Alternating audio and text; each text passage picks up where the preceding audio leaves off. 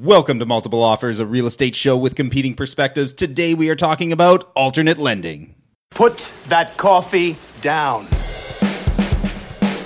If you're good at something, never do it for free. How'd you get the gig? Oh, you know, they were hiring. It was only a two week course. I will sell this house today. What are you, some kind of real estate agent? Ah, he's a realtor. There is a difference somehow. This is Multiple Offers, a real estate show. All right, guys, it is episode 28 of Multiple Offers. It is Halloween Day on the day that we are recording this, so hopefully, when you are listening to this, you are full of your children's candy. And we have a very special guest, our first returning guest, uh, Stephanie Barrett. Welcome back to the show. Well, thanks for having me. I believe you were our first ever guest. It's true. Yeah. So it makes sense that you would be the first uh, uh, returning guest as well. Happy to have you back. Yeah. Uh, for those of you who don't know, uh, Steph is a fantastic mortgage broker with M- Mortgage Alliance. Oh, Jeff. Did I get it Did- wrong? you did this last time. Why do I always think you're with Mortgage uh, Home Architects? What is your? No, keep So going. close. You're just Stephanie Barrett to me, mortgage broker to the stars. Well, I'm with Mortgage Architects. Architects. Yeah. What did I say? Mortgage Alliance, then Home Mortgage Architects. Home Architect home. I did get. ar- I got architects. That was Sure. pretty gross. Yeah, yeah. anyway, if you don't know, uh, Stephanie is a fantastic mortgage broker. The first time we had her on the show, uh, we were discussing mortgages in general. Matt, what episode is that? Episode six, Show Me the Money with Stephanie Barrett. Yeah, which is one of our most listened to episodes of all time. So if you want to hear the general stuff, uh, today we're going to get into all sorts of things with alternate lending in a little bit. Um, and I think Matt and Jer probably have some other questions for Steph. Uh, but before we get into that, what's going on, Jer? You're you those the audience can't see, but you are dressed up. Are you a llama? It's a pug costume. I got it from Metrotown. Okay. Um, it's extremely hot. Yeah. Uh, you wouldn't think. Your commitment to this bit You for wouldn't radio. think that head to toe fleece would be warm indoors. It's a it's a fuzzy fleece thing. Uh, it's a pug. It has a tail. Uh, it has googly eyes, which the, the little baby Rosie loves. Um, Your baby. It confuses people's dogs. My baby. Yeah. Okay. Um, all sorts of dogs. Just they, Your they- dog? It looks so lifelike and realistic um, that they just they think I'm a real dog. you get any high fives walking down the street as an adult wearing a costume? No, but I was having a donair for lunch at the new donair shop. Oh, that's deadly in a costume. Yeah, no, it was it was very well composed, well wrapped, double bagged the donair, grilled the donair. Um, it was really good, and like a curried lentil soup. Um, but also there were some of the other patrons that came and were in wearing costumes too, so I wasn't kind of this weird weirdo. I guess Halloween you can't be weird wearing a costume. It's the one day you can't. it's it's your day to You're be allowed. weird. So I have been. this rocking is the new Donair shop right up by uh, by the Rivers Reach and on 7-Eleven there. Street. Yeah, Under new ownership. Big under change. new ownership, and uh, night and day difference. way better than the last one. Way better. Okay. Did they get rid of that frowny face sign when you entered that the old shop had? I don't. I don't know. I don't know. but it's worth a shot if you're in New West. Go go check it out. Huh. Very cool. Steph, what's going on with you? Not a heck of a lot. Just, Yeah. Uh, yeah, I had, like I said, training this morning for new mortgage software. That's always exciting. Is it wicked awesome? It's actually really good. It's going to actually allow clients to go right into their portal and upload their documents securely directly instead of emailing or faxing or having to scan. Yeah. It's just a it's a, a little more secure. Is that something that you have, like for your clients, or is that like every mortgage broker has it? Is it like a Um, every Everyone mortgage with broker- Mortgage Alliance. Yeah. Architects. yeah, you're pumping the wrong company. Somebody at Mortgage Alliance is just like, Oh, yes. they're loving it. Are they Yeah. even? Is that even a company? It is. Oh. Way to go, Jeff. What was it called? It's called uh, your new program you were telling us about before you we started recording is High Velocity. No, it's just called Velocity. Velocity. Yeah. When you said you were doing velocity training, I totally thought it was like a workout. Yeah, I thing. wish, but no. Yeah. No, it's software. Yeah, Always good times.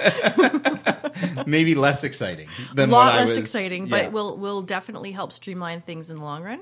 Uh. More for my assistant than me, I think. Jennifer's loving it, but uh, yeah, it's pretty skookum system. so the clients can upload their like I need your T4s or T4As. Am I saying that right? T- yeah, T4s or T4As, they can put Um, them right into the system, and it actually is also going to have a link. And I, this will be the next round of training where I can even, with authorization, go into um, or help a client go right into their bank account right through the system and upload bank statements and that kind of thing. That's amazing. Yeah, it's going to be pretty cool. So, I don't have to give you my bank password this time?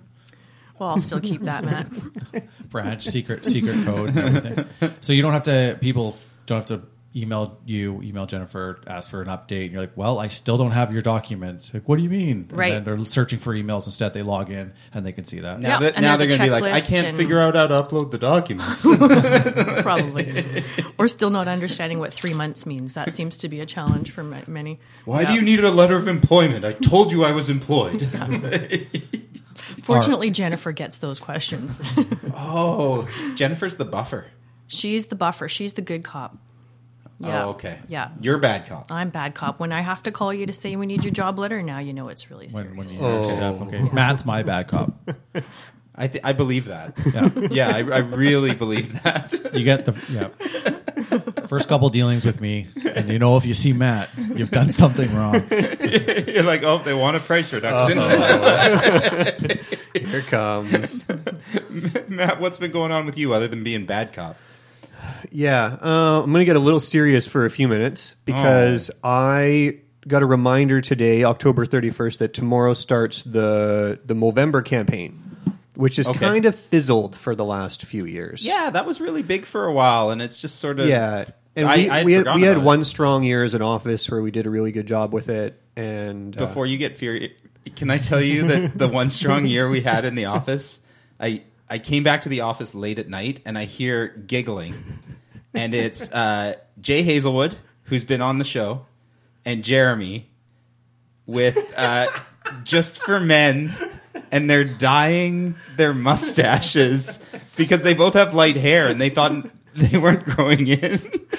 That never happened. yeah, yeah, that definitely happened. Don't- folks at home, don't believe the lies. There's a lot of lies around the table today. Which is funny because looking at you now, you have a very full mustache. It is very little- blonde. It's a little orangey. Yeah. Yeah. he just a had a hard time. It was like seven, eight days in, and he was just feeling like he needed a little more something. progress. I feel like Matt would have a hard time. Matt's a very blonde human being. My mustache looked pretty good by the end of the month. Yeah. The first week is a, is a tough ride. Hmm. It's a tough ride. But anyway, I'm th- I was thinking about it, and I don't like asking people for money. I don't like fundraising that way. Okay. And I don't like it. But the topic hits a little close to home. Last year, I couldn't quite get my head around it, but I am going to just bring it out on the radio that a colleague of ours, unfortunately, uh, but unfortunately, a colleague of ours, Roland Colfus, uh, he took his own life o- over a year ago, and so it does hit home to hit home. He's a guy I have a ton of respect for, personally and professionally, and I look at that and I, I wonder what, where, and how can I make a difference? And I don't like asking people for money and campaigning this way online.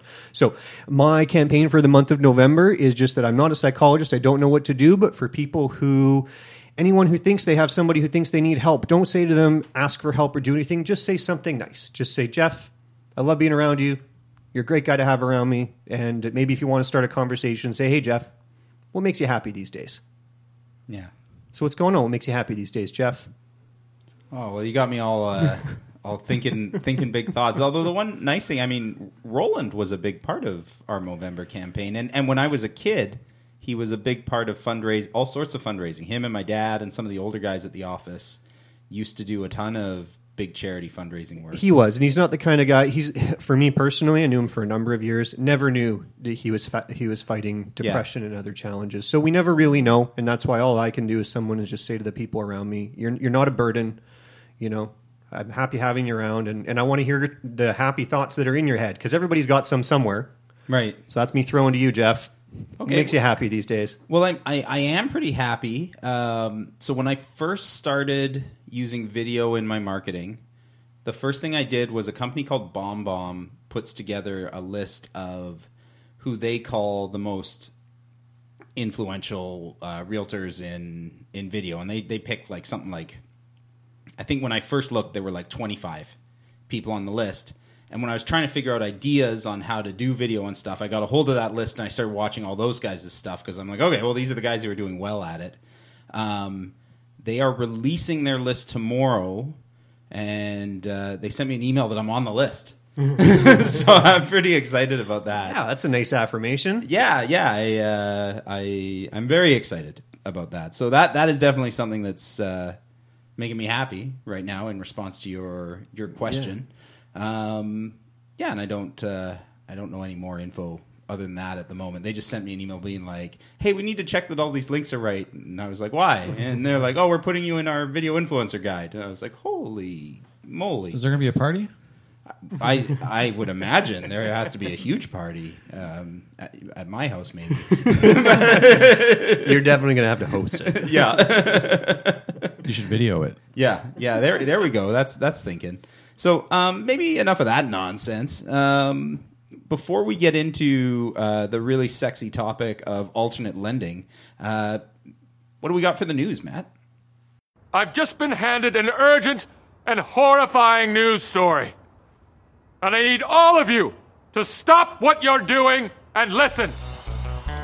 I got a news flash for you, Walter Cronkite. I am enlightened. Do it live! I can, I'll write it and we'll do it live! This is Multiple Offers, a real estate show. Today's news is last week's news. We mentioned it in the last episode. that the news was the Bank of Canada announced a rate increase. Um, I could quote a number of news outlets, but virtually every one of them wanted to quote it because it's it's national news. Uh, so I'm going to look to Stephanie to help us uh, get the some of the information right on the news. So the announcement came. So the Bank of Canada announces a rate increase, and that increase is in what amount?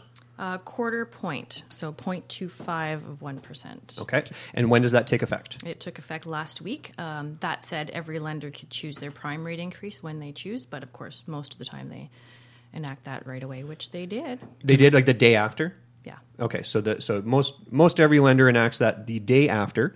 And what about rate holds? So some people have come to you for a pre-approval. You've got a lender who's given them a rate hold.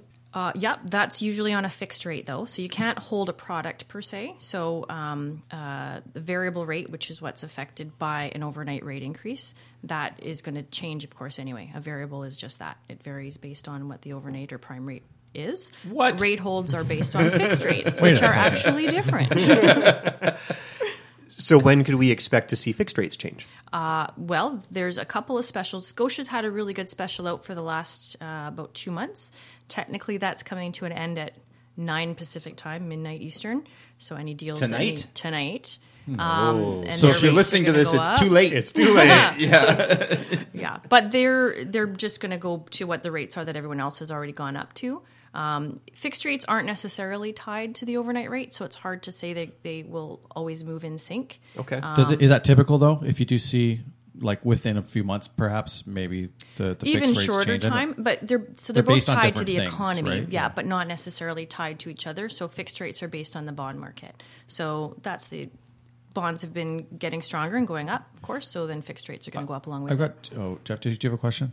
Go for it. Okay, I have a question. It's quick, two quick, two parter. Um, Oh, I didn't agree to two questions. Do you guys, part one. Do you guys do the the mortgage professionals? Do you guys call them Bach, Bank of Canada? Uh, Is there no? I Like, haven't, oh, but we Bach- could start that. Bach's maybe. done it again. yep. If you want to trademark that term, so Jeremy. glad I let you go first. okay. And uh, and then another question is: Do you ever see? Uh, are there ever any like deals for people that just did like okay if you if you lock in, we want you to lock in. So I'm already with Scotia, I'm variable, and all of a sudden like oh that must suck that the variable just went up, and like all these variable people might want to lock in if it was significant enough. And I'm not saying I would do that, but if somebody did, did they ever did they, is there ever like a special product for those people coming from one of their variables? Not necessarily. Or, no, no, You're, you're they're always going to base it on um, on the client. So they're going to look at what they think that they want to offer you. One thing when you're with a variable that I and I do generally discuss this up front when we're choosing the product and the lender for the client. If you're with a monoline that doesn't have posted rates, you're generally going to get their best rate at conversion. So if you're on a variable and you're locking in, if you're with a lender that doesn't have posted rates, there's really not as much negotiating room there. If you're with a lender like a bank, a chartered bank or credit union, their posted rates, which nobody really takes, um, there's quite a lot of room to negotiate. So you don't know what you're going to be offered because there's so much more wiggle room that that lender has. Okay. So historically, when the Bank uh, of Canada announces a rate increase, I know it doesn't affect the fixed uh, mortgages yet. Do you see a rush on applications for people trying to get get a rate locked in before things have changed? Usually, This particular time, yes, and I think Yeah. it's because the announcement came with um, some There's a lot of news around this yeah, one. and there was a lot more certainty that there's going to be further increases coming. Though there has been for the last year or so, I think this time it was definitely more definitive that we're going to see another increase very shortly, and then another one probably soon after that. So more people are rushing. That said, with my client base, they all know. Most of them know to call me first, Right. email me, and then we can chat about it because it's not necessarily the right move for everybody, right? Follow up question. I'm on a variable. Me too. Me too. That's my question. Should I lock in? I can't answer that without reviewing your file, Jeff. We have to chat about. a Let's get into it. litany He's- he's got some pa- papers beside him. So for our listeners, We can- actually, this whole episode is just a trick to And get some free advice. to be honest, I wouldn't answer you yes or no anyway. I know, that's Because why I'm I damned asked. if I do and damned if I don't. Can can you give our listeners who are on variable and are anxious just uh, some basic frameworks like like what should they be considering? Should they just all of them just be calling their mortgage broker or representative and say, "Give me some advice," or a couple one or two good questions they could ask their advisor? Yeah, I think, and anybody, I'm assuming most mortgage brokers would probably feel the same. Um, it's really a personality profile. Uh, someone who's in a variable, it's the same as So investing, right? Matt should lock in, but Jeremy maybe shouldn't. I live life you're on the edge. On the edge, yeah. I love the variableness of, of the variable. Up but and down. some clients, if you're, if it's the same as investing, right? Some people are are a little more uh, risk averse and maybe shouldn't have been in the variable to begin with, and and that's where you kind of have to do your homework in the beginning. Those clients, maybe if you're going to spend your your life stressed out about your variable interest rate, maybe not the best product to begin with. Um, and the same as investing. You're, some people go into higher risk mutual fund, some go into less. It's all a personality profile. One question they could ask their their advisors or broker. What should they ask? Oh, Steph avoided your question. One question they should Expert ask. move, Steph. Do you have high intensity? Well, one thing they could, yeah, one thing they could maybe ask about is, you know, have a threshold. So Yeah. say, okay, here's where I'm willing to go up to on a, on a mortgage payment per month. What does the interest rate have to get to before I'm at that? And then that might be. Oh, A that's a good way That think sounds about like a really good way of framing the question to get a good answer. You know. Thank you. Okay, um, so these Bank of Canada rate announcements come. They always seem to. I I always tell people, I'm like, I don't know if they're actually going to make an announcement to change the rate or whatever it is. First question: How frequently did these decision makers meet? I think in 2018 they're scheduled for eight meetings. You're talking about Bach? Bach, yeah, Bach. Eight meetings? Bach. I thought it was like every quarter, maybe, but Nope, they meet more frequently. So than that. potentially, if they wanted to, now, I'm- no, of course, this would probably never happen, but they could make eight rate increase announcements. Every meeting could come with an with a rate increase or decrease or Yes. decrease, of course. Yeah. sure, could go If they both ways. to. I don't think it's ever happened. Not that I'm aware of. Unless the guy down Matt south is does- demonstrating the personality type right now. okay, so but they have the authority to make the change every meeting if they choose to do so. So then, in your experience, is it every third or fourth meeting they make an announcement? Is it just you never really know? There's no way to predict, and we actually went for a little over five years without a change at all. So five years of eight meetings a year, no changes. So And then we see predictions where people say, this time we think the Bank of Canada will increase it. And then they don't. Mm-hmm. And then they make another prediction. I think they will. So there's never really any solid way of knowing it's coming. You're just making your own sort of There's- guesses on the economy. There's some factors, though, right? Like what's going on with the economy, inflation, people working. Yeah, they're going to look at all, uh, quite a, a range of different GDP, economic factors. So will. exactly, you know, job numbers are a big one. Mm. But the main thing with with the overnight rate is inflation. There's always this balancing act and this teeter totter, right? The key inflation, the target rate is about two percent, so they have to always look at that and how close are we there. So it's always going to be based on a, a, a, quite a number of different economic factors before they make the decision, uh, and that's why it's sometimes harder to predict. It's not like a bond market where it's it's it's tied to the markets. Fixed rates are tied to something. The overnight rate is the Bank of Canada's what they feel like decision. for the direction Yeah. they want to go. Bach. Bach. Classic. Did Jeremy just make this up on the spot and now we're running with it? Is that what's happening? We'll see if it catches on. If I start hearing it at industry of industry events, I'll I'm let craving you know. Chinese food all of a sudden. Okay, well, we're totally geeking out on interest rates. Uh, I'm really curious to learn about alternative lending, so let's let's talk a little more about that. Now you want to get nuts? Come on, let's get nuts. You decide your own level of involvement. Well, I guess this is a case where we'll have to agree to disagree. I don't agree to that. Neither do I. Wrong. National debt. Wrong. You're an advocate. Wrong. With that money, lost Very nice words, but happens to be wrong. You're listening to Multiple Offers, a real estate show.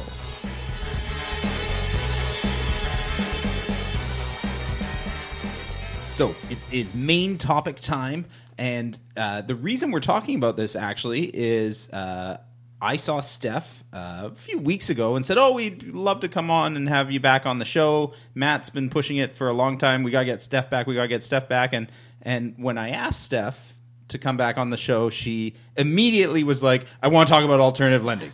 Um, so Matt, Jer, and I probably have no idea how this is gonna go. um, so why don't Steph, if you want to just give us an all. Uh, a little background on why this is a, a hot topic right now. Like, let's start off with so, wh- how do we define alternative lending?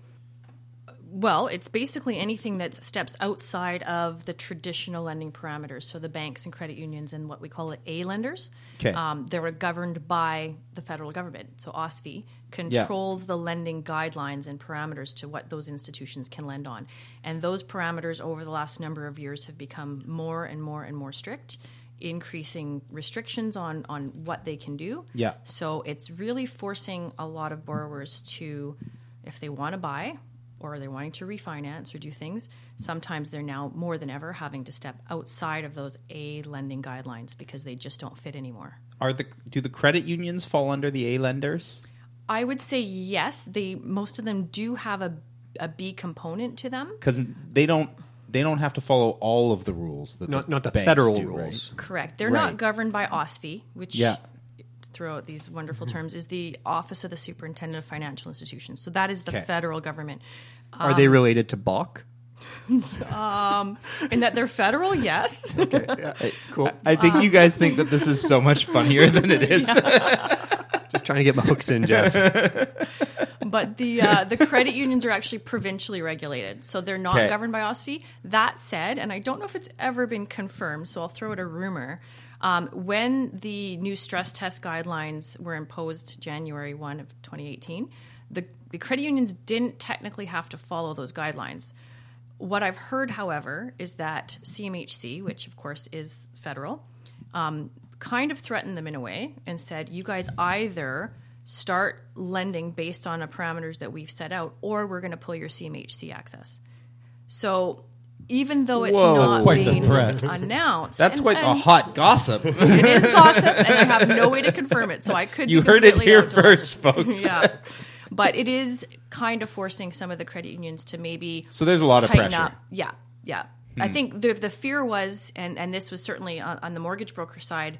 When we did hear that the credit unions wouldn't have to necessarily follow it, we thought, okay, great. We'll at least still have those credit unions to go to, but they're really, um, they're really not that much looser than I the guess there was some are. fear that everybody would flock there, Yeah. right? And then so the the premise of having these protection measures in place, they, they lose all effect because the people who need the protection aren't getting it. They're It levels the playing field Yeah. a bit too, right? Yeah. For them. Well, not to mention the credit unions too. They're accountable to their shareholders, which is everybody who who is a membership at that credit union. So now all of a sudden, you're getting people that don't qualify at the banks all coming to you. Are those the A clients that you really, really want? yeah, so you have a, a more high risk portfolio overall, right? Precisely. Which is not what you want. Yeah. So when we're talking about these alternate lenders, who are these guys? Like, is this a dude in a van? like, like, like, like, like, who- Is Sharon an alternate lender? So alternate lenders can be actually some of them are actually OSFI regulated. Um, so just as an example, Canadian Western Bank, we all know that's an A lender. They actually have an alternate side, which is called Optimum Mortgages. The difference is, is their lending parameters that were approved by OSFI are a little more um, lenient. So OSFI already approved that they can lend in this direction. So for instance, where the banks can go to a maximum debt service ratio of 44%, Optimum can go up to 50%. And they can use some different means and documentation to support the income than, say, the banks can, Hmm. just because their lending parameters that were approved were already a little bit more. Uh, and how wide. did how did they get special treatment? Like, did they? this is going back a few years. All Yeah. of the banks were basically told by the government, you have to, on your own, come up with what your lending guidelines are going to be, submit those to us, and we'll kind of rubber stamp it and say yes or no. But if you step outside of what the lending guidelines are that you've laid out, now apparently the CEOs can even be personally liable. Yeah. So the banks are very, very um, hesitant to go outside of what their lending guidelines are. Whereas with places like Optimum, Home Trust, some of these what we call B lenders, they've already told the government, here's how we're going to lend. We're going to increase the interest rate to offset our risk. Um, but once they've been approved to lend in that way, they're actually allowed to. So what what does this mean for your clients? Like if I'm if I'm right on the edge and I'm having trouble with an A lender, how how much better of a mortgage can I qualify for if I go if I go down this alternate route? Well, if you're, uh, it depends on the circumstances of that borrower. So if it's a credit issue, Yeah. uh, that might be one thing. If it's proving income, so someone who's maybe self-employed, Like I'm a server at a restaurant server, and you get lots of tips, we can Yeah. actually look at bank statements and total up the tips that aren't showing on your tax return. Because the banks hate that. they're not a fan of it. Right. yeah, yeah. yeah. So there's some of those types Neither of is things. CRA. yeah. exactly. yeah. So there's some alternative ways that we can we can establish what that borrower's actual income is, Mhm. um, and that's kind of in that B space. Um, they're going to be a little more restrictive in terms of how high of a mortgage they're going to give you. They're not going to be able to go up to 95% of the value into high ratio space, but there's a little more more leniency there. And then of course, further on down the line from that are your private lenders. And those are the and guy- that is the guy with in the van. Yeah. oh, I knew he was coming. well, there's some that are individuals um, that will Yeah. lend their own money, but then there's also what's called mortgage investment corporations or MICs, um, and they're actually a conglomeration of a whole bunch of different investors. You can put in, you've got fifty thousand dollars you want to put in. You Mhm. can't necessarily get a lot of business just lending that out, but you put that into a mortgage investment corporation. They clump you together with some other investors, similar to like a mutual fund, and then you'll get your profits out of that. So that's another space that is even a little further down the line with than the B lenders because they're not governed by the government or not restricted. They just price based on what they see as risk. And how many fingers and toes you have? Well, actually, you know, in a lot of cases right See, now, this is your second mortgage. Yeah. in a lot of cases right now, they're. Um, I've actually seen rates come down with the private lenders. I mean, compared to what the A rates and B rates are, um, than what they were a few years ago. At Hmm. least in the ones that I'm I'm working with, um, because there's so many people that would have fit into the A space a few years ago that can't. That doesn't mean that they're high risk. That's- And these that 'cause of private lenders tests, can see though? that because of the stress Yeah. test, because of the clawbacks on um, equity lending. So it used to be if you had a certain amount of equity in a property, you could still Right. get in the A space. Now it's not based on equity at all. It's 100% on income. So, what percentage would you say, like, what percentage of your clients are still going down the A lender route versus the alternative stuff? Just roughly. Yeah, I certainly more now than ever. So as a Yeah. broker, about 15 years, I'm Yeah. probably doing more B and private lending in the last year since January than Yeah. I've ever done. Um, I would say one or two in 10. Were Okay. probably and for the first time ever, which is I think what started this whole conversation. So mortgage architects, I'm sure Mortgage I've Alliance never heard. does it too. I've, I've never heard of these Who are these guys. they will send out uh, a list of, of the lenders that mortgage brokers in our company have tended to use the most. And for the first time ever, private lenders have cracked the top 10. Whoa. Oh. Huh. So you've got like, what are, is it? The big five bank? How many banks are there that would be in the top? Well, space? not all of them work with brokers, so it's just broker lenders Right. that they're referring to. But that's a that's a pretty good indicator Yeah. of how many people out there in, in society are having to look at alternate means. It's an interesting shift because this was, I mean, they're called you know alternative lenders because it was like a worst case scenario. This isn't working out for you in in with these regular banks. So here's an option we could go, and there's always some sort of caveat or some sort of it's going to be this or that. But but now, I mean, with stress tests, I can just think of somebody. You might have someone in a townhouse, and they just want to make that just one jump to a detached house, and they'll be good. And th- if they weren't stress test, they would be they would be able to service that mortgage. They know they're going to be putting a student or a, put a basement suite in, which is going to cover it. So they're they're Yeah. fine with the payment, but it's allowing them just to borrow enough to get to that point. Yeah. Which so it's not necessarily alternative other than just a different way And of that's a good example. I actually have a client doing that right now. They're going to be buying a home that doesn't have a suite already in it. So we're doing a one year term with an alternative lender. The rate's a bit higher, and there's a, a fee that's associated as well, a lender fee. But because there's just a one year term, in that year, they're going to put in the basement suite, and that will, presuming there's no more regulatory changes coming down, that will then, we've already worked out the numbers, be able to get them back into the A space.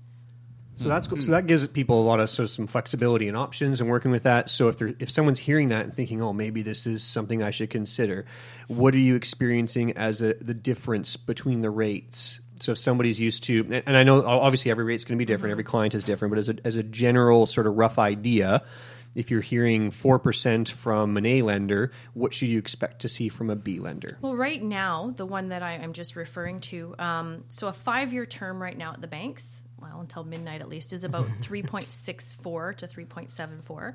Um, this deal I'm just getting approved on a one year term is at 4.05 with a half a point lender fee.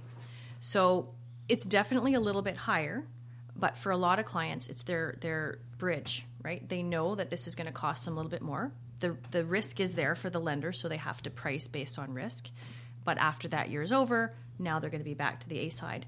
There's other people that are going to have to be longer. So they, you know, we look at maybe a two-year term in the in the B lender or something until there's always has to be an exit strategy. I think is what I'm getting at. You don't want someone ultimately you, to be you don't date forever. an alternate lender long term. Correct. Don't- Okay. don't marry Don't B bring lender. home the alternate lender to mom. is what I'm hearing. It's a good analogy. We'll go with that one. Here for a good time, And- not a long time. and actually, the alternate lender, they're Yeah. short term too. They want to see, and part of my responsibility as a broker, when I'm submitting that file, I should be detailing the exit strategy for that client. Right. Especially the private lenders. They don't want their money out for five years with one client. They want to be able to turn that over faster. So if I don't include an exit strategy, that's actually more likely to have the deal declined even by a private lender if there's no way that client's ever going to be able to get out of that. It's exciting stuff. So uh, two or so uh, would would a three year term with a B lender be long? Uh, I don't do a lot of them. It doesn't mean that they don't exist, but it, it That would be considered yeah. long though. So I one do or a two lot year. of one year. Yeah. Okay, so on the one year, you're, it sounds like you're talking about a roughly 0.4 percent difference. What about a two year? Is it any different? Not a huge difference. About the same, roughly Yeah. the same. Okay. For some people, though, and here's another example: someone who, um, well, one recently is a, a nurse. So she's just started out as a nurse. She's actually working two part-time positions instead of one full-time position.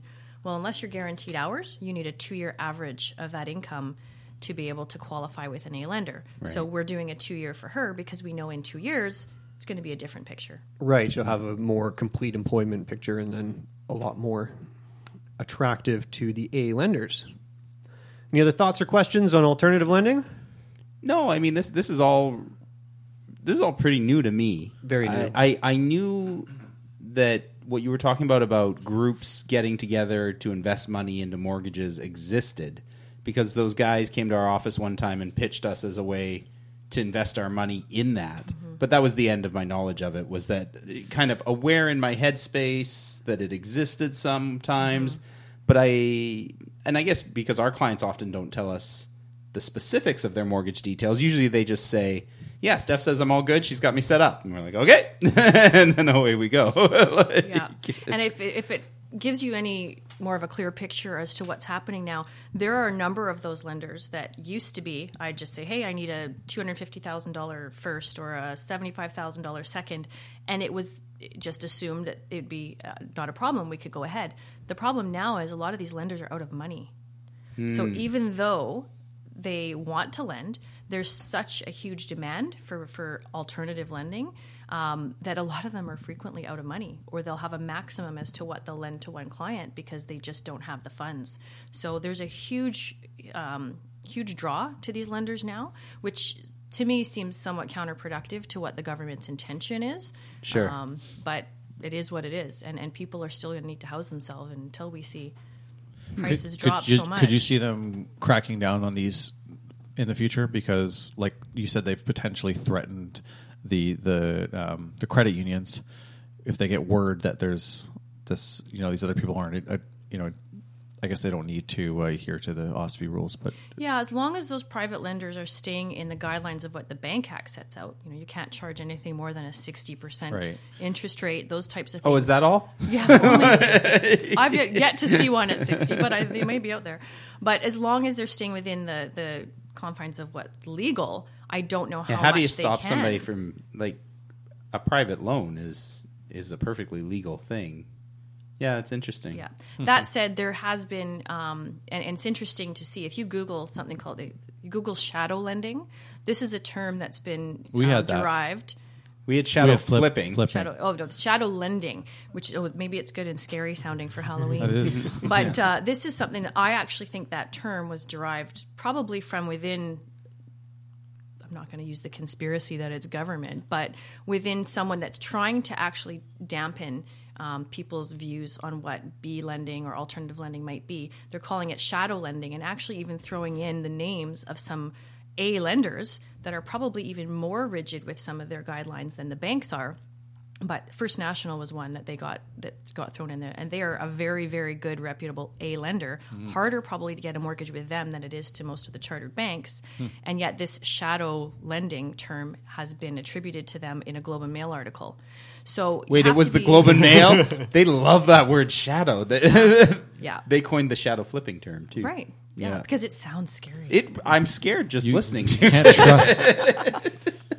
Yeah, so it, it's it's something that I wouldn't be surprised if there's a bit of an orchestrated um, media campaign going on that side to try and tamper people's um, desire to maybe look at that I, kind of lending. I get really frustrated as a consumer because I find that the banks have a lot of control over the message, even what the government is doing. They're so good at manipulating the government to change these rules and say Mm-hmm. it's better for the consumer when really it's just better for their bo- bottom line. It gives them a lot of these changes have given the the big banks an easier opportunity to push out the alternative lending options. Not even alternative, like other A lenders, but just monoline, which for our listeners who don't understand is just a complicated way of saying it's not one of your big banks you're used to seeing sort of brick and mortar style right? So that stuff frustrates me but that's what brings people to a mortgage broker right? So uh, you're here talking today about this because you're on the broker side. These b lending options don't exist if somebody walks into a big bank. Is that correct? Generally speaking, most of the bank's um, managers, hopefully, have a broker that they work with. And if they can't approve someone, I like to think that they're responsible to at least pass the client on to a broker or someone that can help them access other forms of lending. Um, that used to be the case back way a long time ago, 15 years but now ago. the tellers are But selling not necessarily products, right? Like in some of these banks, they're encouraged, so you're not even going to get to them. Uh, a bank manager. well once they can't approve you though under the existing rules they're going to try to find some way to, to keep you on the hook and get something out of you. I have heard from someone I know who works at, at one of the local institutions, and they are telling me about their problems getting people approved, and that they've had to refer stuff out. Yeah, you know, hopefully for they alternative are lending. Yeah, so because a lot of they've had to people will just walk out and assume that there's nothing they can do and they'll be renters forever. When in actuality, there are a lot of cases, especially Yeah. if they've got any kind of a decent down payment. If you've got twenty percent down, and even sometimes fifteen, depending on your credit and your job, there are options for you to become a homeowner and not have to keep paying rent. So, mortgage broker can help sort of navigate things that way and give some different lending options. Sounds like there's some stop gaps, good transitions.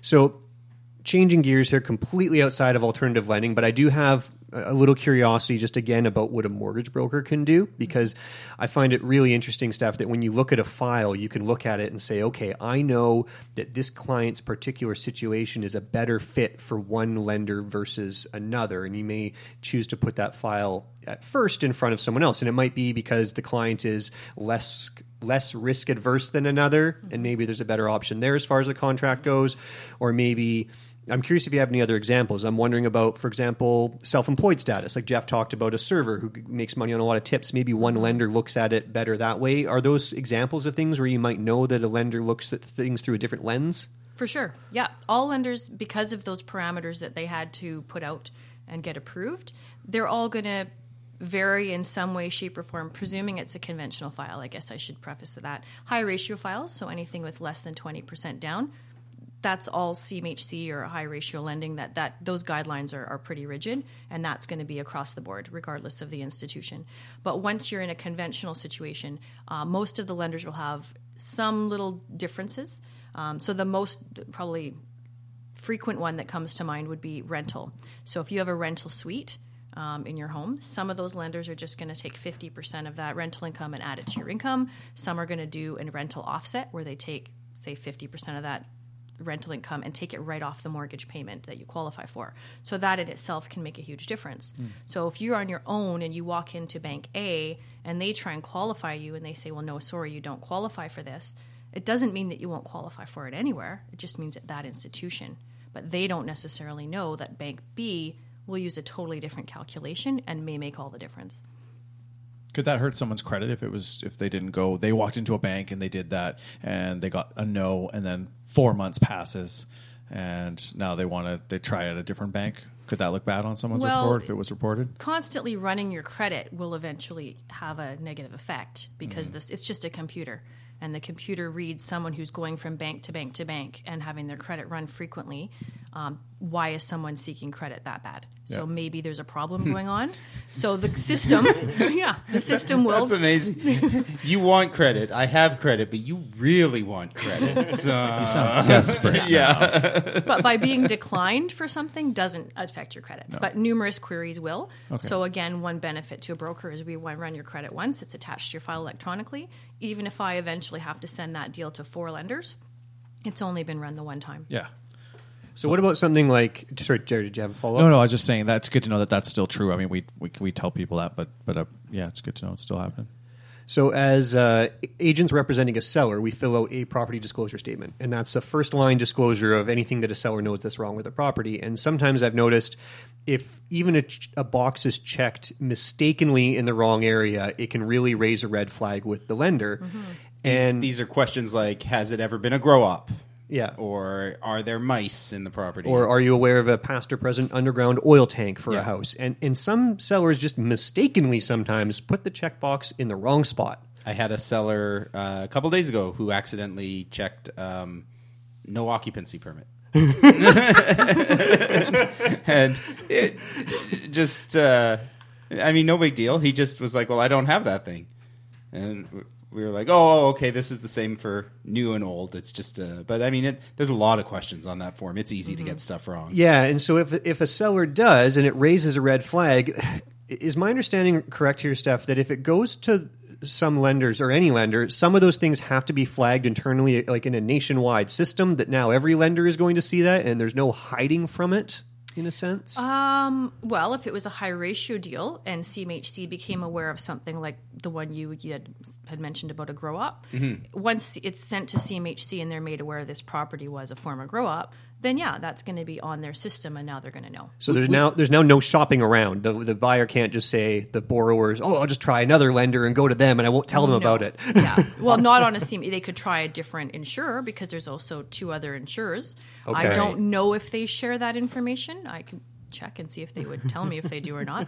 Um, but yeah, and and also I should also say too, as a broker, I'm supposed to let the lender know, hey, FYI, this was a former grow op. So And if you want to know more of Steph's thoughts on grow ops, we actually talked. We we gave some of your advice last episode, uh, Steph, when we were talking about legalization. I, I don't know if you remember. I, I texted you some questions. Um, so we read those questions. so your your thoughts on grow ops have actually already aired on the show. go check what I Uh, said. episode twenty seven. 27, last Yeah. episode, Oh. yeah. I'll have to review that. Oh, and I forgot to mention if if you're a regular listener and you didn't see any ads for our last episode, uh, this made me really angry. Facebook pulled our ads because they they said we were advertising illegal uh, use of illegal substances for our grow op episode. And I was so mad because I'm like, hey, we're not promoting anything. We're discussing, and it's not even illegal anymore. Yeah, there's a little catching up with the times to happen mm-hmm. with the Facebook and the Googs and those guys. Yeah, they think that we're all just we're trying to run drugs now on yeah, our podcast. yeah, yeah. The real estate show where we sell drugs. the summary was don't grow in your house because it could stigmatize your, your property. You Is, summarizing Steph's mm-hmm. thoughts for her? Yeah. Well, Steph's not really sure what she told you, so I'm just letting her know that, you know. And you didn't say off the record or on the record, so she had no idea. Yeah. Well, on one of the on that particular example, but the bigger one with the PDS that that tends to cause some challenges from my perspective is that section about strata forms. So even though I know realtors aren't supposed to counsel the, the vendors when they're filling that out, a lot of times people either get lazy or they Mhm. just think, oh, well, I'll just check yes to everything. So when they check yes that there was an engineer's report done, for instance, Yeah. Because they don't want to actually find out and they just think, oh, it's easy, or they just cross it out and say, you know, ask the realtor or ordered. When a lender sees, yes, there's an engineer's report, they presume that the owner of that property is going to know the answer to that question and they're going to want a copy of said engineer's report.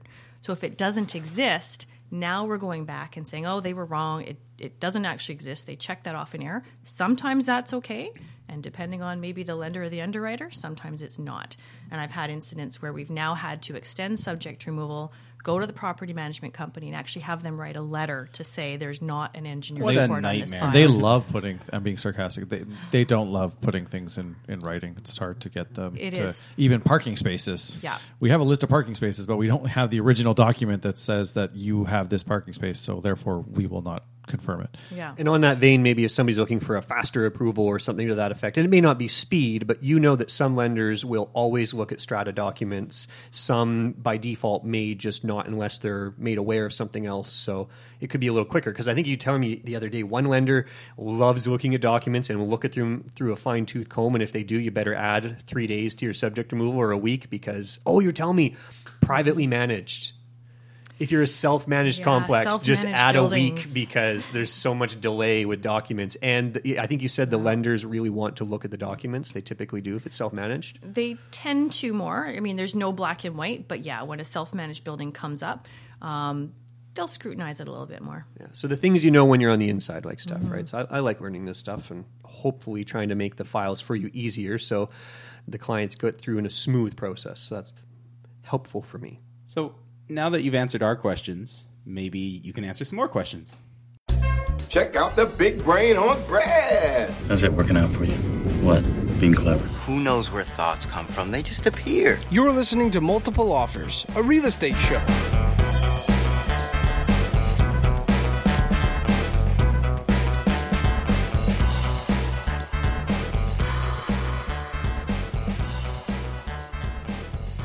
Okay, so uh, we put out that you were coming on the show again, and we put out a call to questions. Um, I have a question uh, from Duke, and Duke says that he is uh, looking to end his mortgage early and looking at the, the penalty. And he feels like he's being charged too much, but he's not really sure how to figure that out. What's are there any sort of standards he should be thinking about, or how is it just too late for Duke? Uh, has he? is this something he should have been loo- looking at when he when he got the mortgage originally? How do you judge what's a fair and and what's unfair as far as a mortgage penalty goes? Well, I have personal thoughts on that for sure. Um, I think, unfortunately, it's something that should probably be discussed at the beginning, Yeah. and it isn't always. Um, for, Because uh, everybody's excited to get into a mortgage, so not out of so it. that's a good Well- place to start. So this is something just like the other terms of your mortgage. This is something that gets negotiated. Is this correct? No. So, ev- but every lender has their own way of calculating. So, every mortgage contract has the same verbiage about penalties. It's going to be three months interest Mhm. or the interest rate differential, whichever is greater. So, what differs in that is how that interest rate differential is calculated. Oh, sneaky. So, yeah. if you have a lender, and, and going back to what we were talking about about those posted rates, there's a reason banks have posted rates. Are they using their posted rates to figure? Ooh, They are. Sneak attack. Where they get ya. They're not using the rate you have. Well, they are in a sense. So what they're doing is, without getting too complicated, Yeah. um, and this is why we're it's dumb. careful. I'll dumb it down for you, Jeff. Um, this is why it, you have to be really careful when you're going with to a lender that has posted rates. Every time you're negotiating your rate down, you're actually negotiating a higher penalty if you pay it out, because they're saying what the spread between the posted rate and the rate you get Yeah. they look at that difference and they will apply that same difference to calculate your interest rate differential penalty. So if you get a mortgage at 4% and posted rate was 5.5, you've got a 1.5% difference or a discount. It's not. Oh, Right, the, the interest rate hasn't even changed in the marketplace, and you're already behind one and a half points. Huh. A light so bulb then just when you're on. going to pay off your mortgage, they're Yeah. going to say, okay, you've got, say, three years left out of your five year term. Our three year posted rate is 4.5%. But remember, we gave you a discount of 1.5% off of that. So that's 3%. So now your interest rate differential is the difference between your rate that you got and that 3%. Whereas if you go to a lender that does not have posted rates, they're going to do what most of us would assume is the regular calculation. They'll look at the rate that you got on your contract. Mhm. They'll compare that to a new three-year term, if the three years is what you have. comparing and the, that's that the difference. See that that to me is the instinctive way. In my head, when I hear it's Mhm. the differential, my brain says that's how it should be calculated. Now, all all the major banks post rates, don't they? They do. Okay, we'll just leave that at that. yeah. So that's why when you're looking at 0.10 or 0.15 of 1% of Yeah. an interest rate on the front page of that very, very long mortgage contract, if Yeah. you're only paying attention to that one number, which is what we as a consumer society have been taught to do, that may not be the smartest move, but that's what we've been taught. Okay. Good question. Thanks, Duke. Thanks, Duke. That was a good question. And actually, one piece of advice for Duke I don't know which lender he's with, but every lender has prepayment options. So if he has the ability to use some of that to reduce his balance, so Hmm. if it's 10% or 20%, reduce your balance, and now you're calculating the penalty on a lesser balance, and that'll make a little bit of a difference. The only caveat is some lenders also have something they've thrown in there for this exact purpose that you can only take advantage of that on your anniversary date of the mortgage. So, but most lenders, you should be able to reduce it. Okay, well, thank you very much, Steph, for answering our questions. Uh, now we're gonna get into a little little Halloween scary story. It's story time with Jer. Great story. Compelling and rich. It's not always my story? No, it's not always your story. What if Matt has an awesome story to tell? Well, he can tell it to me or write it down and I will paraphrase. This is Multiple Offers, a real estate show.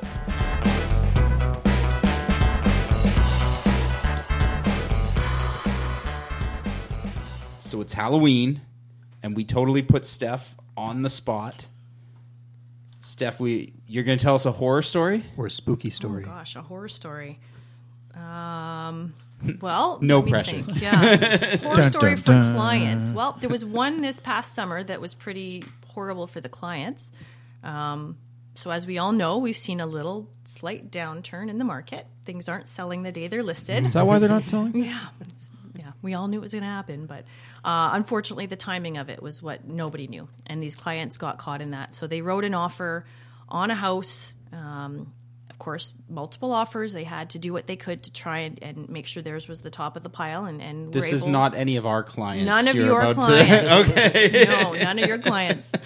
Uh, they were successful in their bid, but they did not have a subject to sale clause. So they did have a subject to finance, which we worked through, but they still removed subjects knowing and they hadn't sold their house. they had not sold their house. But they I had don't like lots of time. Yeah, they had four months to sell. So they were doing some things to the property. They actually had a renter in the property, so they, you know, were trying to get the renter to clean up as best they could before showings. Waited and waited and waited. Finally listed the property as the market was starting to turn. So of course they became more and more nervous. This is a scary story. I know. I hate this story. they became more and more nervous as the summer went on. They were supposed to complete their purchase in it was late August, early September, and they were just not successful. And actually, I should preface they did get an offer early on um, that they did not take. Oh, it's a tragedy. And were not able to complete on their purchase. So at the last minute, we kind of rushed, and we were able to secure them private financing.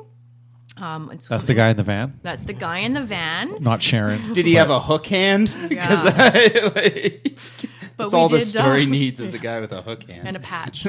uh, we we secured an inter alia mortgage for them, which is one large mortgage over both properties. So the new property they were going to purchase and the current property, but it was going to be quite expensive for them. It was going to cost them about twenty thousand dollars in fees alone, Oh. uh, an open mortgage, interest only payments. But it would have got them to complete. How, how does that work? to Can they still sell their property and then it transfers over onto the? Once they sell the current property, then it's that portion's paid off, and then we would have been able to Oh. put them into an A mortgage on the new purchase. But uh, they decided not to go ahead with that. They thought it was too risky for them, and they just walked away and lost their thirty thousand dollar deposit. Um, fortunately, the vendor did not sue them for more. The vendor just said, like, did they They just- privately agree? We're They going to keep agreed. the So they accepted deposit, the and you're not deposit. going to Mm. sue us. They did, yeah. Ooh, Well, at least that was a clean escape. that could have Yeah. gone much worse. I think. Yeah, I mean, if the market dropped their value sixty thousand dollars, there's there's a case there. There's there's there's Well, to my understanding, the vendor did sell b- for less than what their contract was. But at that point, I think the, the vendor was was actually moving out of town, like somewhere up north of the province. Um, and at that point, they just wanted, I think, to be done with it. They said, "Fine, we'll keep your thirty grand and move on." So for for my buyers, they were actually fortunate. Mm-hmm. Um, but it was not, one of not those fortunate, things, but it, given the circumstances, that's about as good as it could have. in the grand scheme of things. Yeah, it could have been worse. Yeah, but unfortunately, you know, even on the day of subject removal, which you know is my job to make sure they understand, I did email them and say, "You understand, you still have to sell your property before you can complete because you need that money for your down payment." So you know they. It wasn't that they weren't aware of what Yeah. the risks were. They were caught in a in a in a changing market, and unfortunately, they got well, and, and the over the last two years, I think a lot of buyers were mentally trained that the selling part is going to be the easy part. Mm-hmm. Yeah. The buying was the hard part. I'm going to have to write on like maybe 10 off places before I get it. That's the really You hard. think the realtor would be like, "That's this is like things are changing, or well, your but, place isn't but as Steph's good as saying you." this was before the summer. Th- those warning signs weren't there yet. Yeah. and they got an offer. I know, but like, give me. Four, we got four months. We'll get it. Like, Did we they take do a long time to get it on the market? They did take a while. And, Yeah. and I do know the realtor is very experienced, and I also know these clients had purchased before. These clients knew um, exactly what they were getting into when they wrote their offer. Yeah. They knew and chose not to put a subject to sale because they had been watching the market. They had written numerous offers, I think, up Yeah. to this point, and and They wanted realized to win. they assumed that their sale would go the same as all these purchases they were trying to do and, and weren't successful. So I don't think it was that they were ignorant to it. I think it was literally just a matter of circumstance. Unless you have a backup plan, Yeah. though, don't make assumptions like that. Like you could own two houses, especially if you're going to delay it by months. We'll keep working on our house. What's the worst? Like it's going to change. Yeah. That's a spooky Halloween. Do you story. have parents or you know a couch full of money somewhere that because two owning two houses could be very real? Mm-hmm. Do you have the means to own two houses? Which it sounds like they just barely did.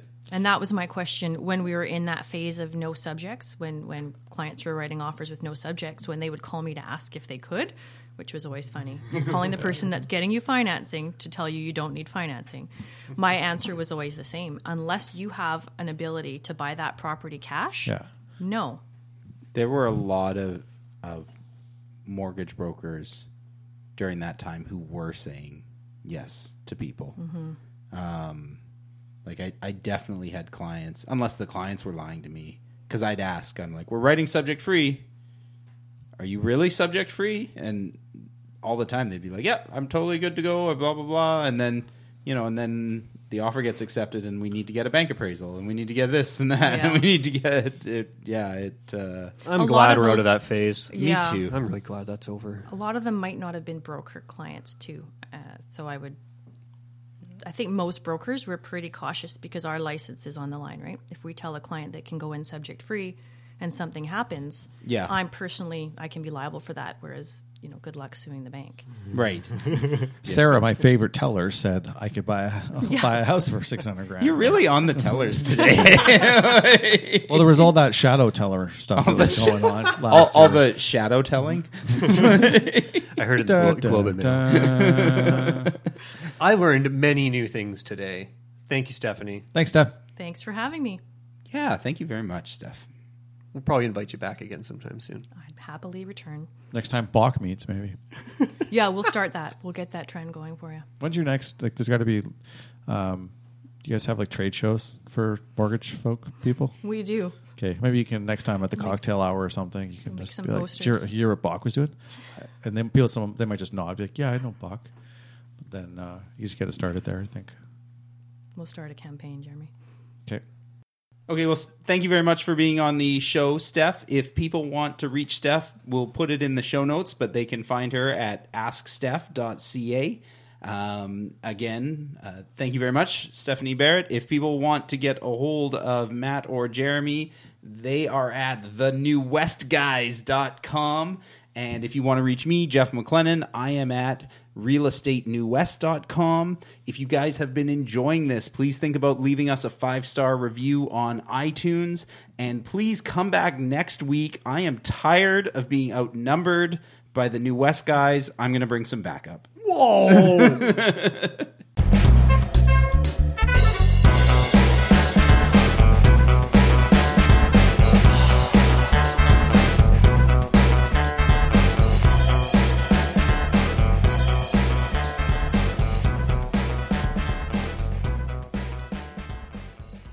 I just have to say again, that was really great having Steph on the show. I learned some Yeah. new things.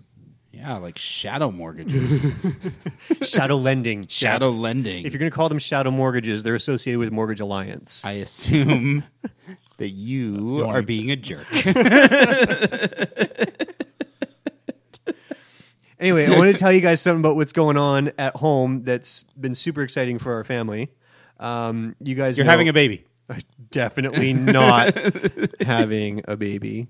Science would say that's impossible at this point. Yeah, sometimes it happens. Dr. Pollock might have something to say about that, but Um, but you know that both of my kids are really short. I do Um, know that. And one of one of them, we found out it was a essentially a complete deficiency on growth hormone. So, we've been supplementing growth hormone for seven months now, and the growth is like off the charts. Cool. It's she's like six feet tall now. She's a little aggro.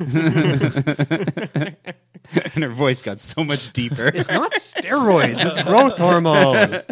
You got your '90s drugs mixed up, guys. so um, this is Cameron. Yeah. And she was was she on the growth percentile for her age before you started, or was she off the chart? She was below the 95%. If there was a line for zero, she would have been below that.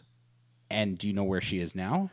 She's she's almost into the zone of like the 95 or 5 percentile. I'm, I'm in the back. I'm in the I'm backwards. 5th percentile.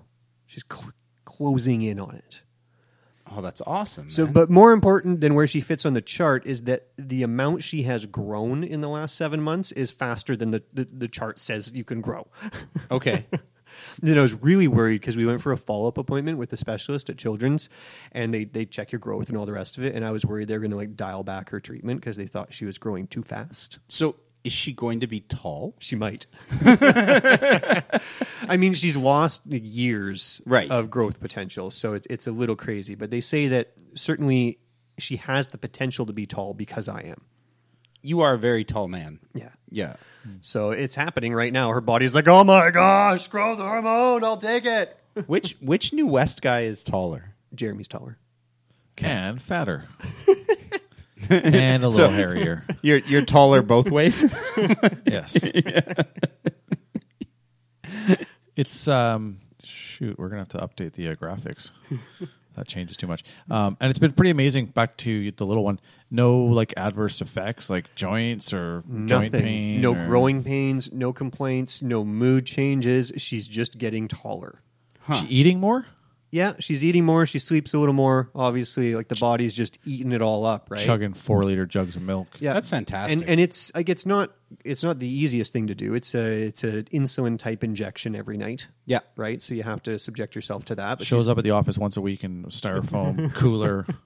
once a month. So Once a I'm month. I'm the shortest person in my family. Where can I get these insulin injections? There's a guy down by Columbia station. In a van? station. I, I will mention that uh, your your medical policy will get even more complicated if you want to try to add growth hormone to it. I figure I can just add it to the cocktail. Yeah, it's uh, it's one of those ones that they get really particular if you qualify. Yeah. like we had to go all through all sorts of tests to prove that this Right. was medically necessary. This isn't just oh, I want a taller Yeah, kid. yeah. Medically, she's not the height she's supposed. Her body is her meant body to be. doesn't produce the hormones, so Right. there is a medical deficiency. You can't just come in and say, "Hey, my kid's short." I wish I was a little bit taller. And back in our day, you would just start them in school later. that fixed the percentile issue. Yeah, they didn't check birth certificates. you just showed up and be like, "This is my kid. His name is David, and Yeah, he's, he's- short." he's so- five. Yeah, he's don't worry about it. Date of birth. I'll just make it up. yeah, I don't know what's what's that kid's birthday. So the, here's the weird twist, though: is now that they've been monitoring, we've done the follow ups. Growth or hormone production is clearly a, a bit of a deficiency within her body. Mm-hmm. So they're finding that her thyroid is a little off now, and they say that's not unusual with growth hormone problems. So her thyroid is a little slow, hypothyroid, which can make you a little bit sad, Yeah. and a little bit low energy. Now you've all met Cameron. The low energy part probably isn't going to be a problem. no, I don't think we're going to notice her getting lethargic, just maybe staying within the walls now instead of bouncing off of them. Yeah. And then the um, the emotional state, we'll have to see how that goes. Maybe she'll turn into a really sad collegiate volleyball player. Well, and you you have to be very on top of that one. Um, uh, my wife Rachel has uh, uh, thyroid stuff sometimes, and when you get sad from it, it creeps up very very gradually. Like it's kind of one of those things. Like you know the the analogy about how do you boil a frog? You don't throw them in hot water. You put them in the in the pot first, and then you slowly turn the heat up. With a couple bay leaves, Sure, spices, yeah, yeah. salt, pepper. But but that's how it works. Like it's not like one day you're sad.